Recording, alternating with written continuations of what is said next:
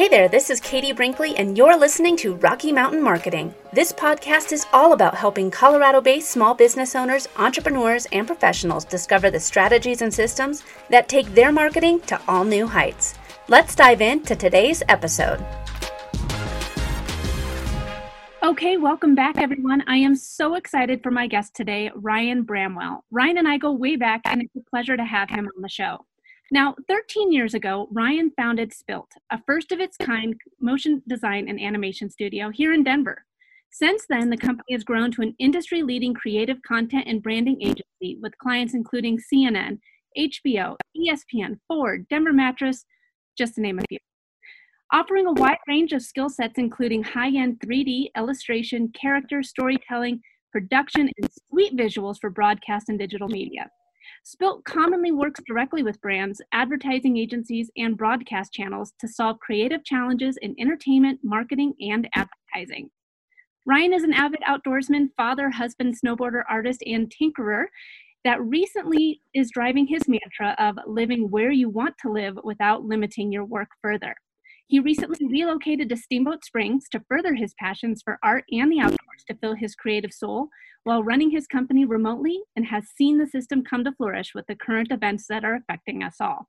Ryan, welcome to the show. It is great to have you on today. I cannot wait to hear your story of entrepreneurship. Hi, Katie. How are you? I'm pleasure to be here. Thank you for having me. Awesome. Yeah. Well, I mean, I'm so excited that you uh, were able to make time for this and uh, agreed to come on. Let's start back at the beginning. Tell us where you grew up and what your life was like growing up and how that eventually impacted your career and professional journey. Well, how far would you like me to go back?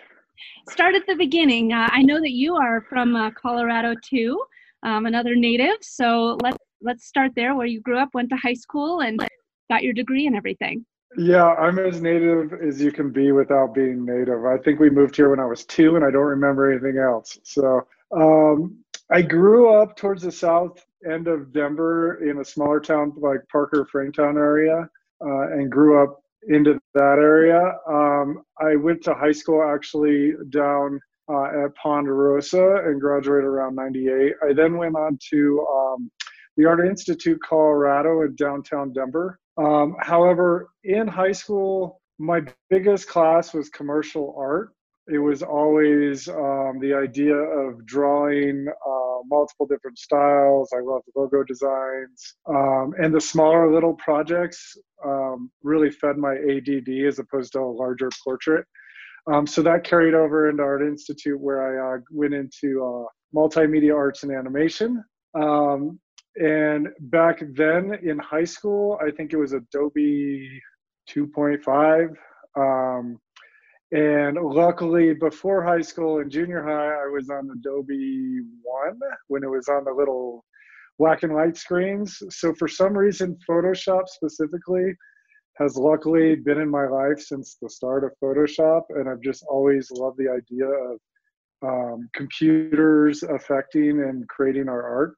Um, it's grown from there um, into college. The multimedia arts was actually a um, even 3D was just coming out then, and um, it was a software called 3D Max, and that was in its infancy as well. And I think right in high school, movies like the very first Shrek was being made, so there was a, it was a really cool explosion of both 3D uh, and uh, what we now call is like motion design.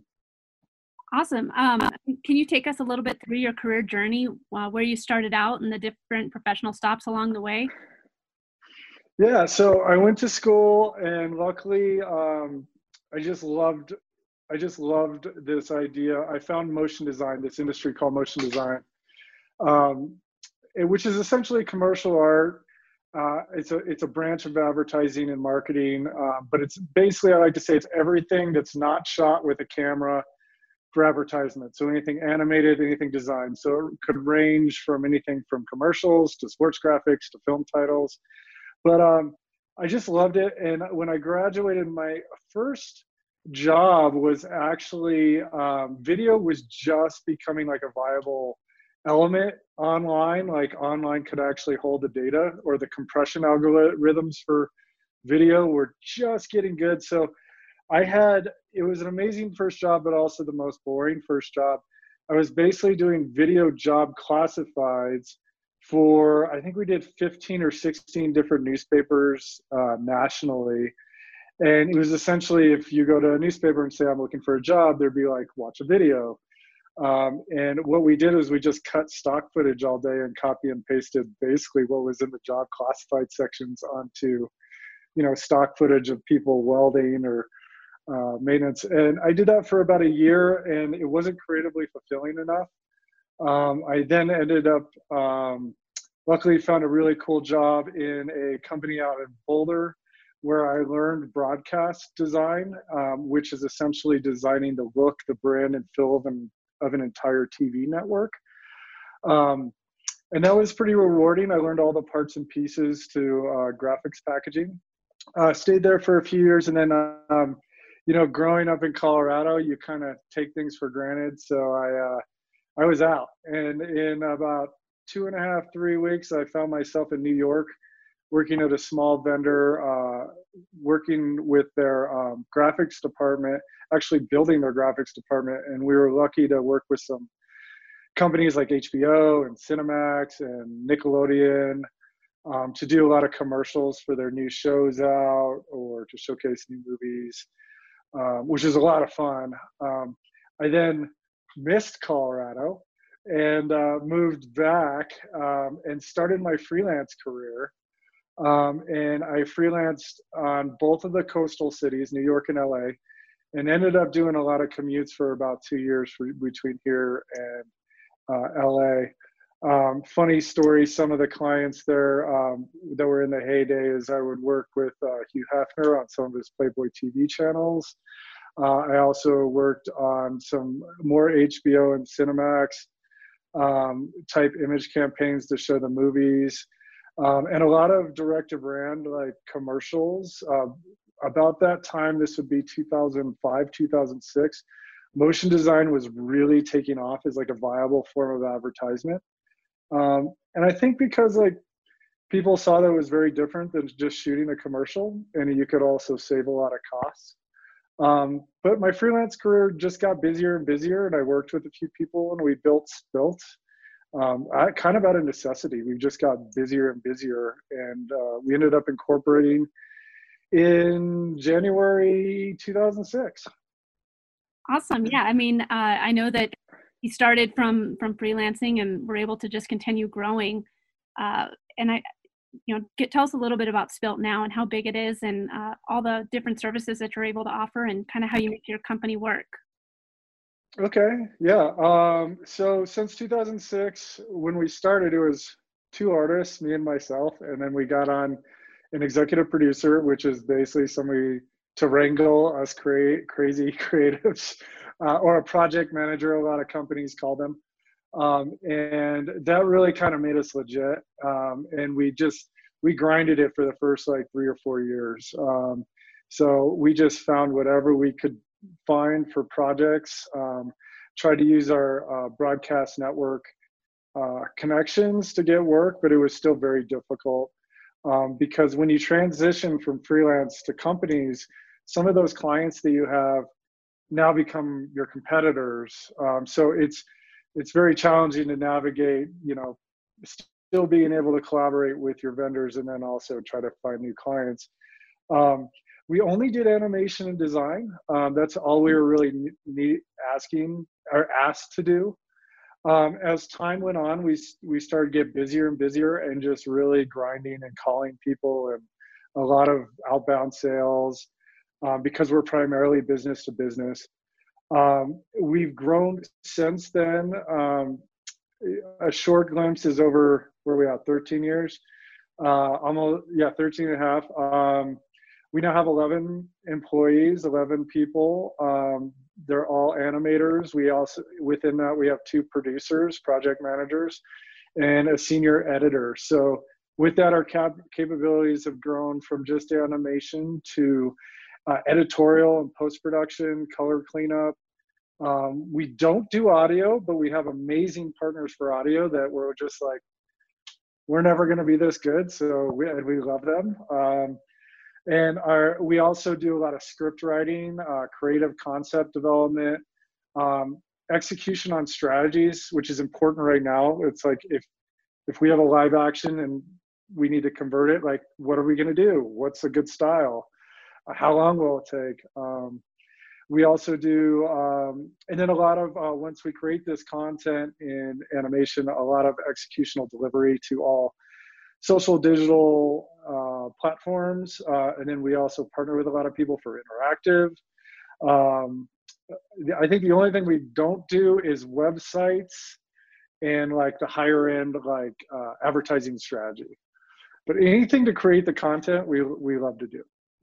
Awesome. I mean, so I know that you uh, recently relocated to Steamboat Springs, uh, which is for people that aren't listening that aren't familiar with Steamboat. It's about three and a half hours uh, away from Denver uh, on a bad traffic day.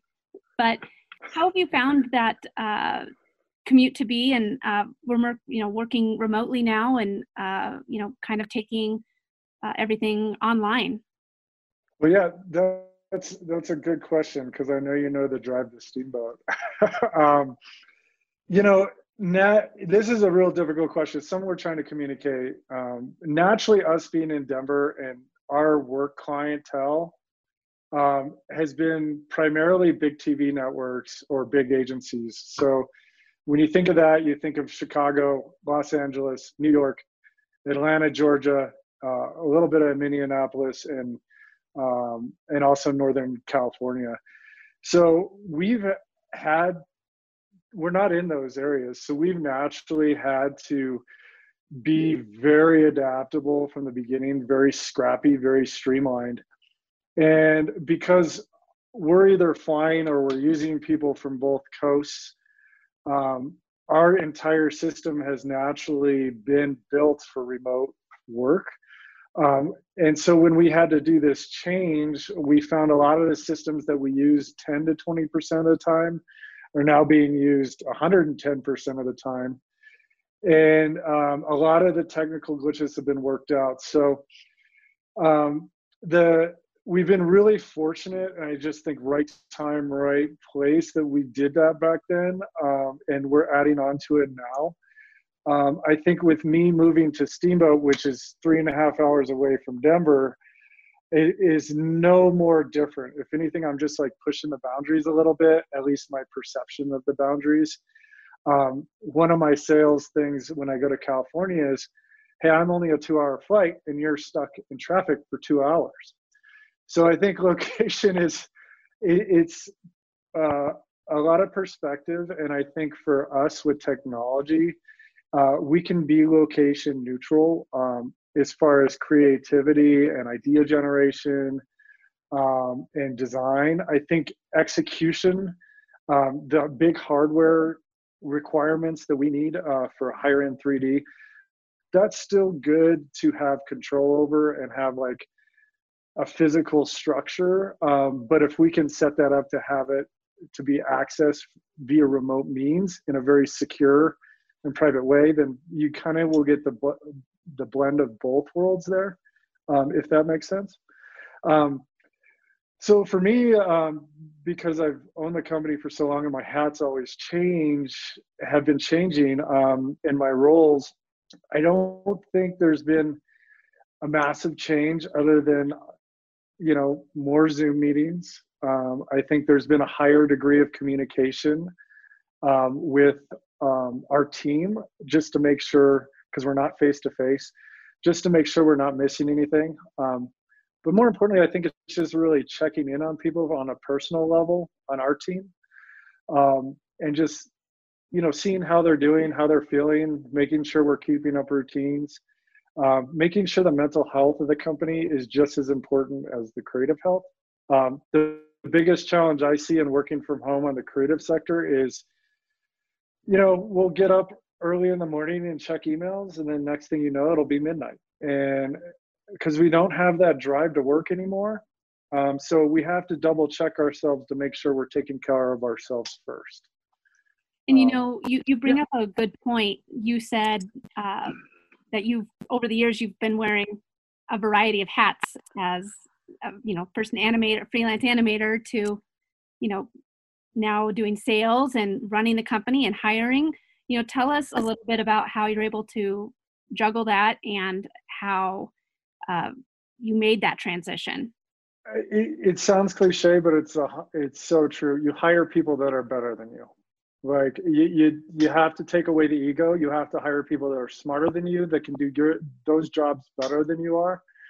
Because at the end of the day, these people are going to be the ones to um, inform you on the larger decisions. So I couldn't do any of this without the team that I have and and also without the support of the team uh, that I have. Now, when I first went remote to Steamboat, there was a little apprehension, but you know now four four weeks into this, it's kind of the norm.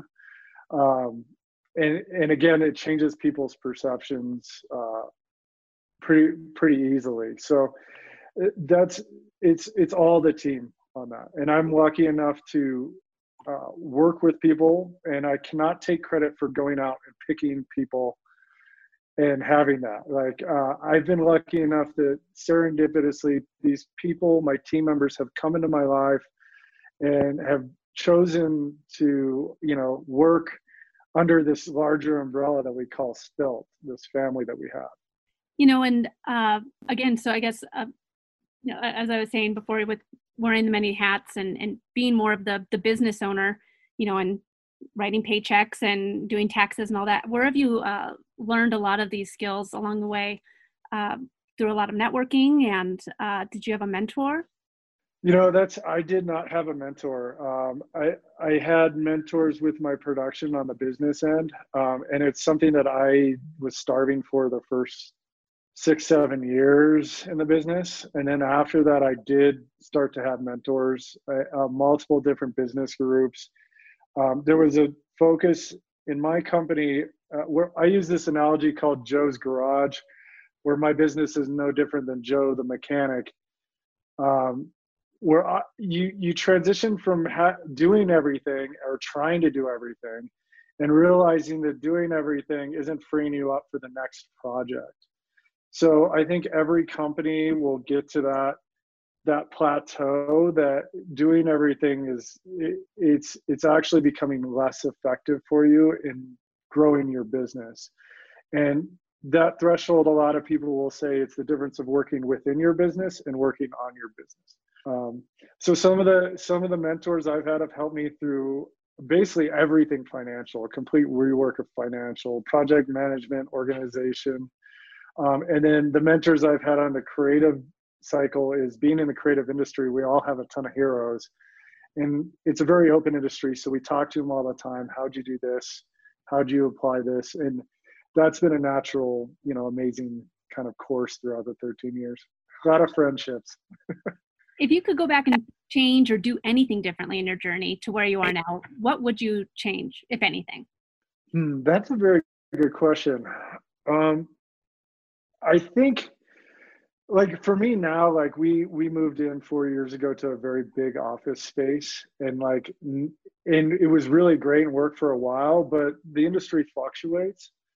Uh, we moved in there out of necessity because we were so packed in like rats at our last one but it was almost too big and it's always hindsight 2020 it's like maybe instead of a bigger office maybe there's a blend between relooking at the way we do business. Maybe it's we keep the same office and more people are remote. Um, those sort of things we don't know, um, unfortunately. But I think that would be one thing. I, I think um, I think other than that, there's not much. I mean, we we purposely made it more challenging on ourselves to start this type of company in Denver, uh, and being able to live where we live and still work on these great projects is like for me my most personal pride of joy you know?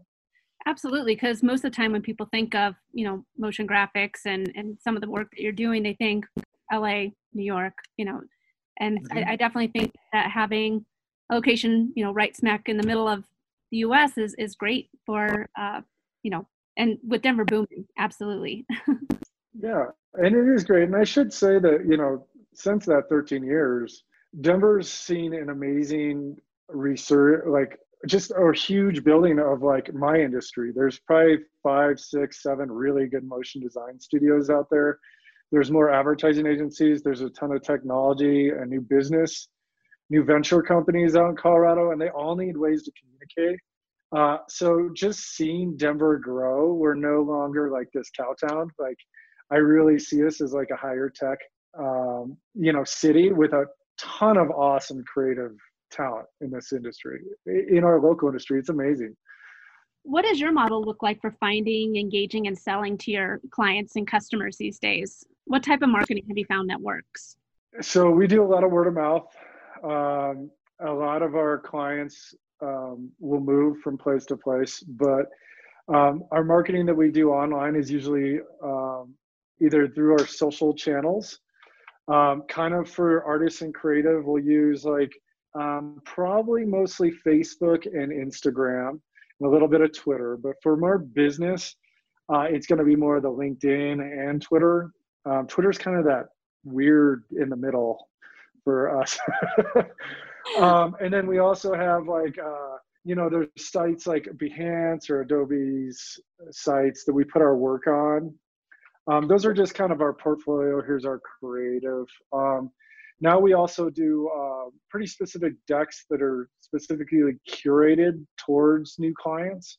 So we want to do research to who our target is and our client. For example, if I want to work at, um, I don't know, what's big out here, VF Corp, you know, like we want to do a lot of research on who's there and what they're, who they're working with so that if we're going to approach them, that we're coming to them smart, you know, very smartly.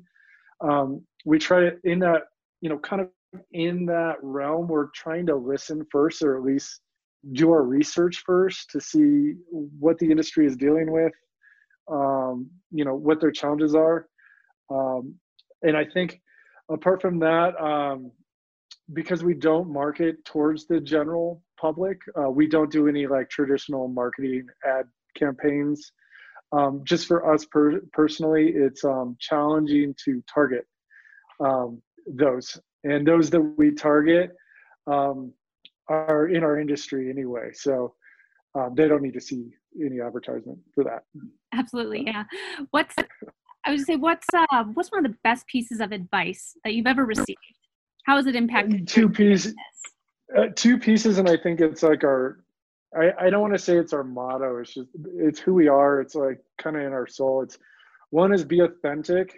Like if you have a good product or a good story and you fully believe in yourself, then like just say that you don't need the sales aspect the the authenticity will come out and it's the strongest sales tool you'll ever have and two don't promise something that you can't do um, and i guess on the product side that would be also don't promise quality that you don't have um, always try to like overachieve or over deliver um, because that like customer service aspect where they're wowed and you're taking that extra step that key word of mouth is going to be your single driving force to like growing your business. Is there anything that I didn't ask you about during today's discussion that you think is important to share? I think, I guess I can just speak a little bit of like the current surroundings that's going on right now. I was in an industry event and I think it, you know, one of those virtual industry meetings, I think it applies to every company, uh, no matter product or service or technology. And it's when you're reaching out, it's, it's trying to connect with people more on a personal level. Um, we're finding ourselves, you know, seeing each other's living rooms and offices uh, for the first time. So that kind of curtain that we have of um, I work at this professional office has been eliminated for absolutely everybody. Uh, we're all on the same playing field. We're all together on a much more connected um, and, and personal level. And so I would just say with that, um, we should all reach out first, listen to what other people are maybe struggling with or challenging with, challenged with first, and learn as much as we can first, and then kind of, you know, suck that in and see how you can help solve their problems uh, in a way. Um, I think that's more appreciated because in this time we don't know you know what we're all dealing with and what our clients if their clients might be worried about you know jobs themselves and let alone creative. So absolutely. um, just i guess it's being human first Yeah, and I think that, uh, like you said, we're we're all in this together. So everyone's kind of used to seeing uh, e- each other's living rooms and kids walk in on them and everything else. well, I guess the other question I have is is for you because this is such an amazing podcast. How are you finding how are you finding uh, this level of personal communication? It's you know it's been great actually for me. I'm I'm getting to talk to to more people because you know I work remotely and um, solopreneur, so it's been uh, great to see more people being willing to pick up the phone or do a Zoom meeting and uh, or do it come on the podcast. And uh, it's you know it, I feel like we're all kind of in this boat together. And I think that it's definitely uh, we're all further apart but we're more connected now if that makes sense. That's a that's a really great way to say it and I love what you said like the solopreneur. yes, solopreneur. I mean, I love it. You're right. Like we all feel kind of alone, even as business owners. But to your point, like we can really like connect at different levels. I hope that when all this is kind of eased off, that we retain some of what we're kind of forcefully evolving and some of that, you know, asking people about their well-being first, like being more open to connect virtually face to face. I mean, I think as small business owners, for both of us, it just it, it helps. It makes us, you know, feel closer to this baby passion project that is a company we're working on. Yep, absolutely. Ryan, this has been such a great conversation. Uh, where can we send our listeners to learn more about you and your business online? So you can just look at us at spillt.com. It's S, P as in Paul, I, L, L, T.com. So it's two L's. Um, and then we're also on all the social medias, but you can find that all on our website. All right, awesome. Wonderful. Thank you again for coming on the show today. Thank you, Katie. Have a good one. Thanks so much for listening to this episode of Rocky Mountain Marketing. As always, I'd love to hear from you. You can visit my website at www.nextstepsocialcommunications.com or connect with me on LinkedIn. Just look for Katie Brinkley. Let's keep taking your marketing to new heights.